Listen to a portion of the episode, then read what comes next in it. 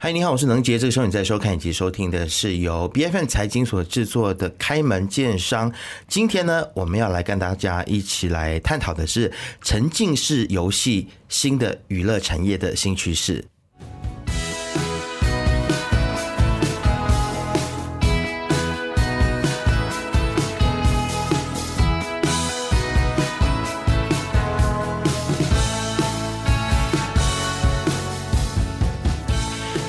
很多现代人呢，对于这个娱乐的要求是越来越多样化了。但是去商场里面看电影啊，或者是逛街，可能对于很多人来说，已经没有办法满足很多人对于娱乐的想象。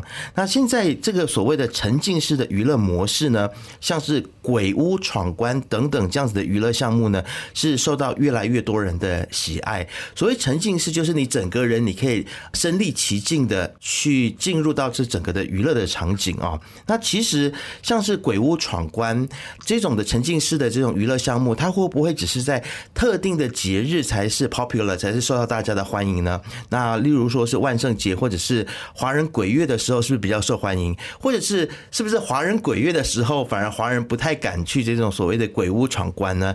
沉浸式的游戏的娱乐产业会怎么样子在大马的这个市场当中持续的发展下去？大家的回应又是如何？他们要如何继续的生存下去呢？今天我们就。要来在节目当中好好的了解。那今天我们就邀请到了 Leo 谢家威 Superdog 的联合创办人，还有线上营销主管，来跟我们聊聊他对于娱乐产业的期望，以及未来还有怎么样子的一种可能性哦。来，我们先来欢迎你。好，谢谢你们邀请我。是，好，Leo，其实。在众多的行业当中啦，就是当你在选择要创业的时候，为什么你会想要去做这个所谓的沉浸式的娱乐，特别是这个体验屋？为什么想要进入这样子的一个产业？那当初呢，我和我现在的联合创办人一些 business partner，我们就觉得其实马来西亚感觉很多 shopping mall，然后马来西亚当初也是很多新的游戏开始陆陆续续的发展起来，可是我们就觉得。都是比较大规模的那种 team park 或者是水上乐园之类的，所以我们就发现市场上其实缺乏一些沉浸式的一些体验屋，还有其他的娱乐选择。所以我跟我的大学朋友，其实他们是大学朋友，我们就促使了我们这个创立 Superdo 的这个公司在二零一四年，那时候我们就打造了我们 Breakout 第一家的密室逃脱体验馆。然后到之后的憨度沉浸式恐怖体验，然后到最近期的 spy game 间谍体验，，so 就是这样子的由来了。是我们觉得市场上缺乏这类似的，会不会也是你自己其实对于这样的东西是有兴趣呢？就是你是不是过去曾经有去过呃这种鬼屋啊，然后去体验过？你觉得哎，其实还蛮好玩的。其实我本身不是一个 gamer。OK，所以当我的 business partner 接触我的时候，跟我说这一门生意很有潜力，然后我觉得娱乐其实不是个人需求，可是我渐渐的明白，其实每个人。都需要娱乐，娱乐虽然说感觉是 extra 的，它不是我们每天都要吃饭的一个东西，可是其实每个人都想去消遣。你吃完饭，你会想看一场戏，看一部剧，每个人都想去娱乐，去公园走走。所以我觉得，其实娱乐，你说它不是一个需求，可是它其实潜意识里，我们每个人都需要的。对，没错。但是做这种所谓的鬼屋体验呢，特别是对华人家庭，特别是传统家庭来说，可能会不会长辈觉得说比较禁忌？一些那个时候你决定要做的时候或要加入的时候，家里有没有一些不同的意见呢？当然有啊，因为他们说：“哎，你为什么把一个那么有前景的一份工作辞掉？”啊，你本来做什么的？哦，我本来是在电视台工作。OK，他们觉得：“哎，你可以免费看电视啊，就之类的，有很多福利啊，有的福利。然后为什么你要把它辞掉？当然会有这种啦。可是我觉得当时才二十多岁的我们，觉得可以去闯一闯，就是觉得 life is short，就是试一试。如果不成功，也没有什么好。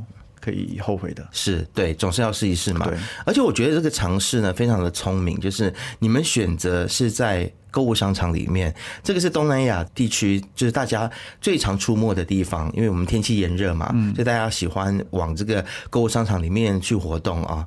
所以那个时候决定要这么做的时候，会不会担心说，其实购物商场的租金啊，各方面比较贵，成本比较高？对，所以我们在一开始做市场。调查的时候，我们也会去看因为毕竟 shopping mall 也是有一些是 A 级，有一些是啊，OK B 级，他们在旺区可能它不是。比如说不是 KLCC，不是最主流的，所以我们就把第一间开在 KLCC 的对面、Avenue K。OK，所以我们现在所有我们六家的分店，不是一些比如说第二间在的 Curve、或在马六甲，所以我们都是在一些住宅区的附近，所以人流比较密集的地方。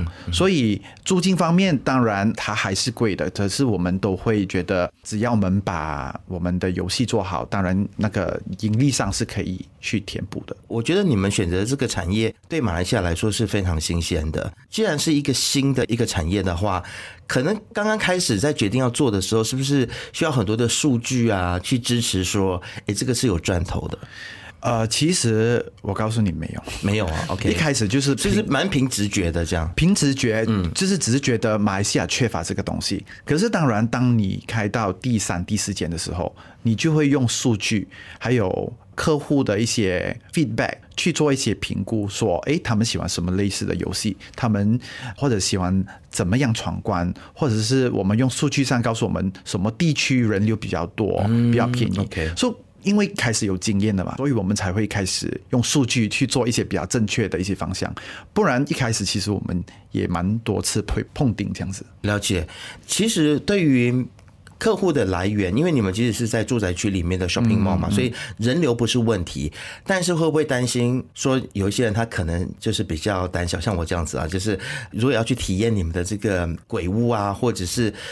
这个惊吓的程度究竟你们怎么样子去拿捏，让它能够更加大众化？那首先，我们不只是有恐怖体验吧，我们有环球恐怖体验，我们也有 breakout，像是密室的主题。那密室密室逃脱主题，它不一定是恐怖，它有可能是比较 family friendly 的，有些比较可爱的主题。有些人不喜欢这种。密室的，我们也有间谍主题 spy game，所以我们其实，在我们游戏的设计还有创造上面，我们也尝试去符合不同观众的口味。OK，所以我们说你不喜欢恐怖，OK，没关系，我们就可以介绍你另外一款的游戏，这样子。了解。那现在在众多的不同的主题的游戏里面，哪一个是比较受到欢迎的呢？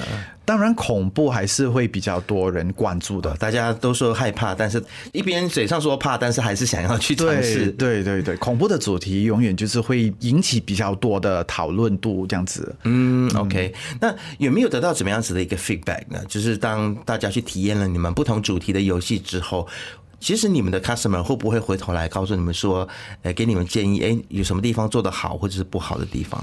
当然，我们会聆听所有客户的一些 feedback，这个也是其中一个我们公司的一个很关注的一个理念。我们一定要聆听每个 customer 的 feedback，、还有把 customer service 做到最好，因为玩家。我们设计游戏的时候，我们可以觉得说，哦，这个是最好的，嗯，可是玩家未必这样觉得。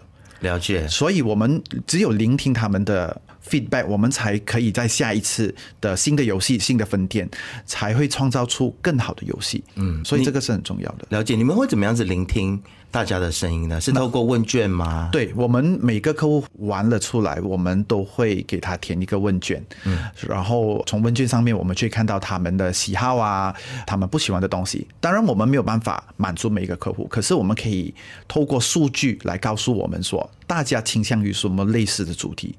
所以，所以就好像憨度，我们在 The Link L 二零一八年开了过后，就很多人说，哎，我们要更多，我们要更多，我们要不一样的主题，我们要本地的主题，我们不想外国的鬼，我们要本地的鬼这样子的东西。所以我们就在今年七月就开了 Haunt 住在 The Curve，就是用一个比较马来传统式的一个恐怖方式去把整个鬼的故事呈现出来。嗯，所以我们这个也是透过客户给我们的一个回应，这样子。了解，所以看起来你们其实发展的还蛮不错的，因为看到你们一直不断在开新的分行嘛，对不对？现在已经达到收支平衡了吗？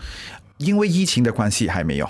OK，对，因为疫情那段时间真的是蛮辛苦的啦。我们刚才也在开录之前也有聊到嘛，特别是现在很像又有很多人又确诊了，对不对？会有一点担心说，哎，这个会不会有一些不确定的因素？会有这样的担心吗？当然，我们会很担心那个呃 lockdown 会再次、呃就是发生这样子。可是因为昨天刚宣布嘛，没有。对，所以对我们来说也是心中放下一块大石。对，可是我们还是会鼓励我们的员工啊、演员们，就是把就是安全措施做好。嗯，啊、所以会担心，可是我觉得只要把那个卫生措施做好就 OK 了。OK，了解。其实疫情那段时间真的是很不容易，对不对？然后刚刚有问你，就说现在疫情就是卷土重来之后，很像也不太有影响到生意。其实来体验的人还是一样多嘛，对不对？呃并没有下降的趋势。没有下降趋势，毕竟现在还是在处于高峰期，就是大家还在放假。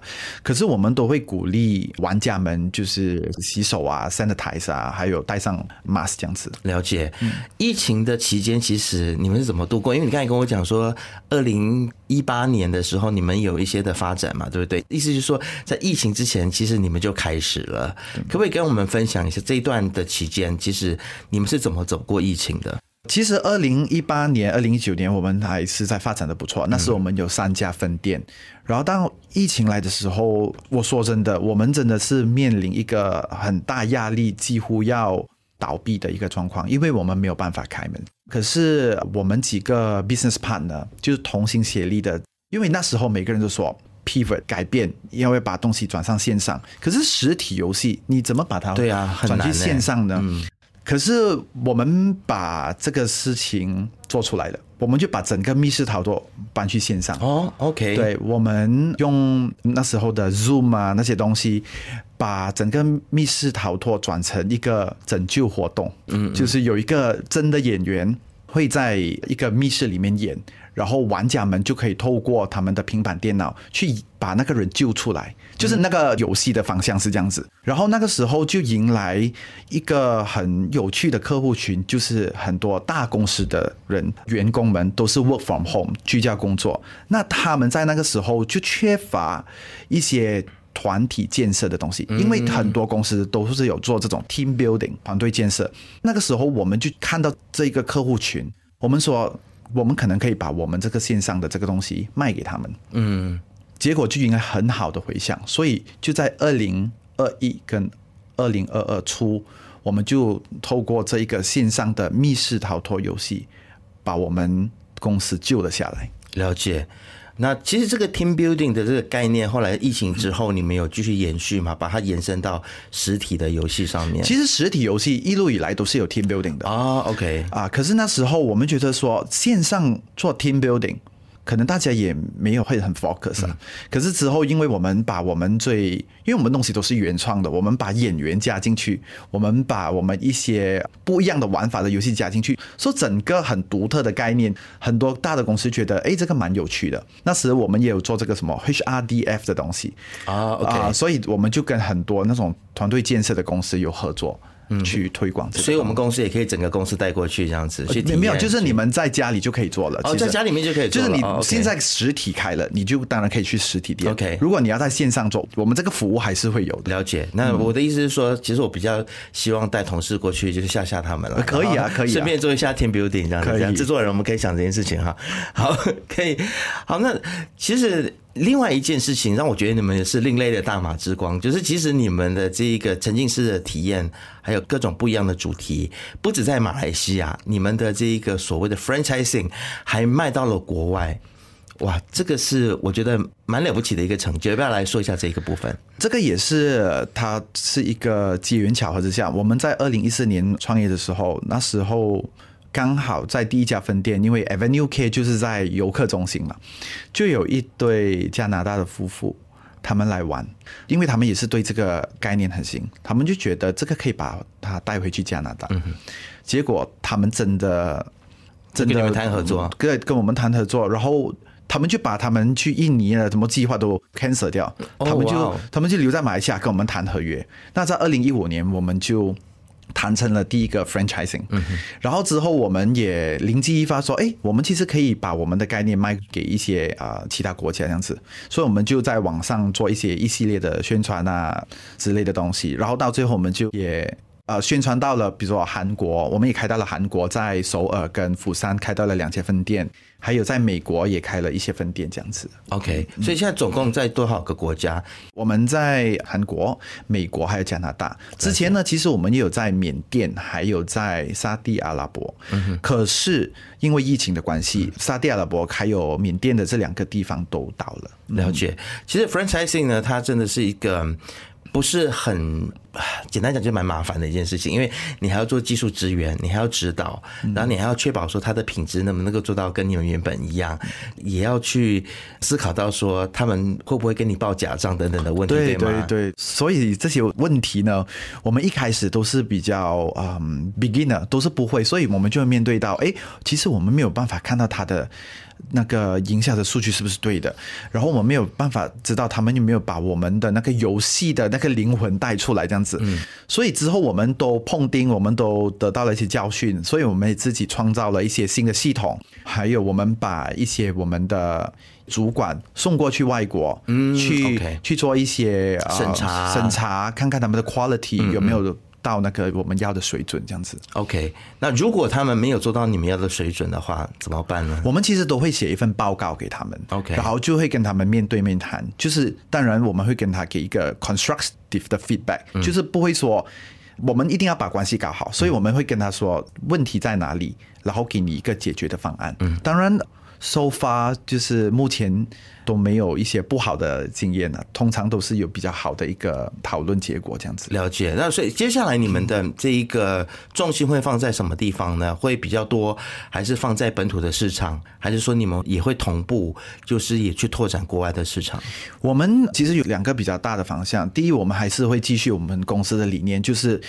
创造更多原创的游戏，因为我们的游戏都是原创的，所以我们经过了鬼啊、密室啊、间谍这种体验，我们还聆听到另外主人的声音，就是爸爸妈妈他们要一些游戏跟孩子可以一起玩。嗯哼，所以我们接下来在二月的时候会在马六甲的分店里面开一个叫做 Spy Game Junior 的东西，就是给。十二岁以下的小孩子跟家人可以玩的一种游戏，因为现在的游戏都是比较年轻人或者是工作的 working adult，所以我们这个是我们主要的，就是拓展给小孩子还有家庭式的。第二个发展的东西就是我们会继续把我们的 franchise 带过去外国的地方。我们最近也刚刚签了一个美国的一个 franchise，所以预计在明年美国的夏天，我们就会开多一家分店。是，我觉得你们真的很了不起哎！美国是搞鬼大国哎，也是游戏大国啊，居然有美国的这些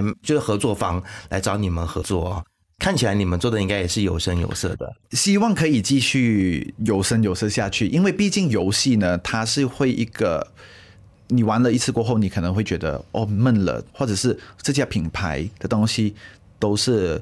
来来去都一样，来来去都一样，所以我们要继续创新啊！所以你们就是真的是要不断的去改变、去创新，让大家保持那个新鲜感。对，你们有另外一个，我觉得也算是收入来源吗？我不晓得这个对于你们来说算不算是一个意外的惊喜？就是也有一些拍电影或拍电视剧的剧组会去你们那边取景，跟你们租用场地，对吗？对，因为我们的。场景就是谢谢我的 business partner，他们其实把里面的，因为当我们设计游戏的时候，我们刚才你说了沉浸式，我们其实是想把玩家带到去那个空间，感觉他们被移动到去那个空间、那个年代、那个时代，所以我们对于室内的设计。是要求很高，OK，所以看起来很真，所以就吸引了很多那种 production house 的人，觉得去租用我们的场地，或者一些 fashion magazine 来拍一些平面的一些 OK 东西，这样子，所以它不算是另外一个收入来源，我觉得是可能是一个 extra 这样子。了解，其实，在做这一些的室内设计的时候，本地的这些承包商，他们是能够达到你们的要求的吗？需要很多的沟通，付出很多沟通成本吗？需要很多沟通，因为毕竟有时候可能我觉得，比如说这个 set 这个 prop 我们做出来过后是觉得很好的，可是可能玩家玩了好几次过后它就烂了。所以有时候我们要看看那个品质能不能长期的备用，因为东西玩家要碰啊，要要开锁啊之类的，所以我们也是要经过一些。就是应云了，可能好几个月过后才知道这个东西耐不耐用，嗯，然后可能下一次我们就吸取教训，好，下一次我们用不一样的一些材质去做其他东西，这样子。了解。好，其实说到年轻人创业这件事情，我我相信其实你们跟可能年纪比较长的人在创业的整个的过程一定是不一样的。你觉得，其实，在马来西亚这个国家，对于年轻创业这件事情是友善的吗？我觉得是友善的。嗯，其实之前就在疫情之前，政府啊，他们都有一些那些所谓的 grant。嗯，所以如果你如果你懂得去。找这种资源的话，其实是很多资源可以去 support 年轻人创业的。是因为其实，在以前我们常常听到，就是比较长辈的人创业，嗯，他们都会说：“哎呀，在马来西亚创业，我们华人就只能够靠自己啊，政府的 grant 都是给到有族同胞。”很像这个情况已经也出现了变化了，就是看你自己有没有去找到相关的资源嘛。对，我觉得只要你懂得找资源，或者是懂得去找。那个问题的解决方案，其实所有东西都有一条出路的。我觉得，与其埋怨这个东西是只是给谁谁谁，因为如果你只有埋怨的话，就是不，我觉得就是永永远，无论你在哪一个国家的话，你是第一等公民都好，我觉得你还是会做不出成绩的，因为毕竟。所有的创业，所有的东西都一定会面临到不一样的问题，是看我们一个创办人、一个 owner 怎样去 take 那个 ownership 去解决面对到的问题。了解，就是其实办法总是人想出来的，只要你愿意去思考。那其实你们是一个团队嘛？团队里面其实，除非你是。就是一个人独大，然后这是你个人的生意，因为你刚才有提到说你有你的 partner 嘛，所以你们在其实，在决策的过程当中是一个怎么样子的过程？其实我蛮好奇的。所以年轻人在一起创业的时候，你们会是共同管理、共同决策呢，还是说用投票呢，还是用怎么样子的模式？我们有五个人，嗯，我们五个人都平均拿着一样的投票权。所以我们在很多决策上面呢，我们都会用投票来进行。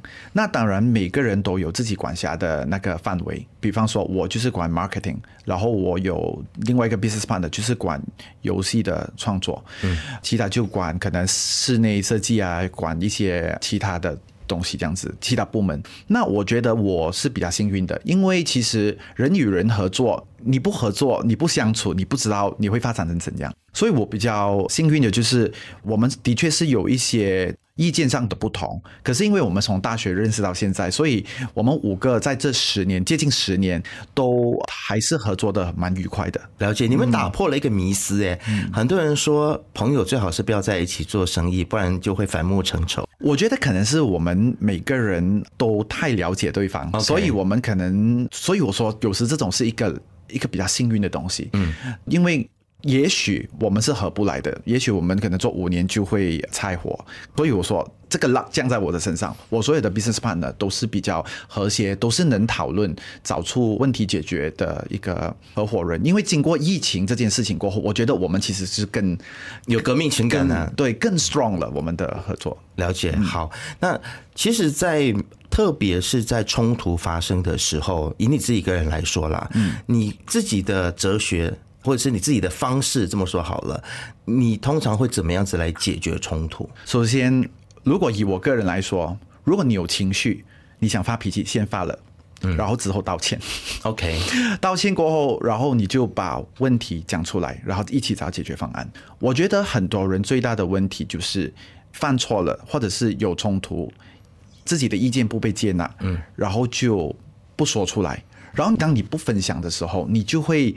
稍稍买卖，嗯嗯，就是，然后你就累积成到一个程度，然后当你爆发的时候，你就没有办法收拾了。嗯，然后我觉得我们这几个，我个人来说，我有时候就觉得，哎，为什么我的意见没有被接纳？可是到最后想，哎，可能他有他的考量的一个出发点。嗯嗯。那我觉得到最后也是沟通，只要把话说出来，其实一切都会有解决的方案大家都说沟通很重要啦，但是一定要有沟也有通。嗯，而且我觉得你刚才讲的一件事情非常正确，就是我们要充分的让别人去抒发他的想法，甚至他的情绪。有时候我觉得我们华人就是太压抑了，或者是我们就是很害怕冲突啊，大家就是保持一个表面的和平啊，都不要吵架。但是有时候吵架，你把那个不满说出来，其实是重要的，对吗？对啊，我觉得我就给一个例子，就是最近而已，就是可能我为了一些。营销上的东西，我觉得我需要更多的资源，可是没有被分配到。就是你把情绪抒发出来，可能当下大家会觉得，哎，你怎么那么幼稚啊？你怎么那么情绪化？可是其实你把情绪发出来过后，大家可以更了解。你觉得，哎，可能他真的太在乎那一件事情。可是有时候我们就被那种迷失，说，哎，不要把情绪发泄出来，你会显得你很不成熟、很不稳重。我觉得。我们的公司就是比较 open mind，嗯，你有情绪先让你抒发，然后我们再谈，就是没什么事情是解决不了的。了解，但是也不能够总是就是就沉浸在那个情绪里面啦。对呀，也不能够太常吵架了。如果一直花时间在吵架也是不行。所以，所以我们说哦。情绪抒发了过后，然后我们就坐下来好好的谈。哎，你要什么资源？为什么会这样子？嗯，最终的目标还是要解决问题。对，解决问题是最重要的。对，了解。好，接下来呢？我相信创业肯定是有很多的挑战，那你们肯定有很多的计划。可不可以来最后跟我们分享一下，接下来有什么样子的计划，或者是有什么样子大家期待的事情呢？就是那个 Spy Game Junior 了。OK，，那第一，我们还是会继续做更多。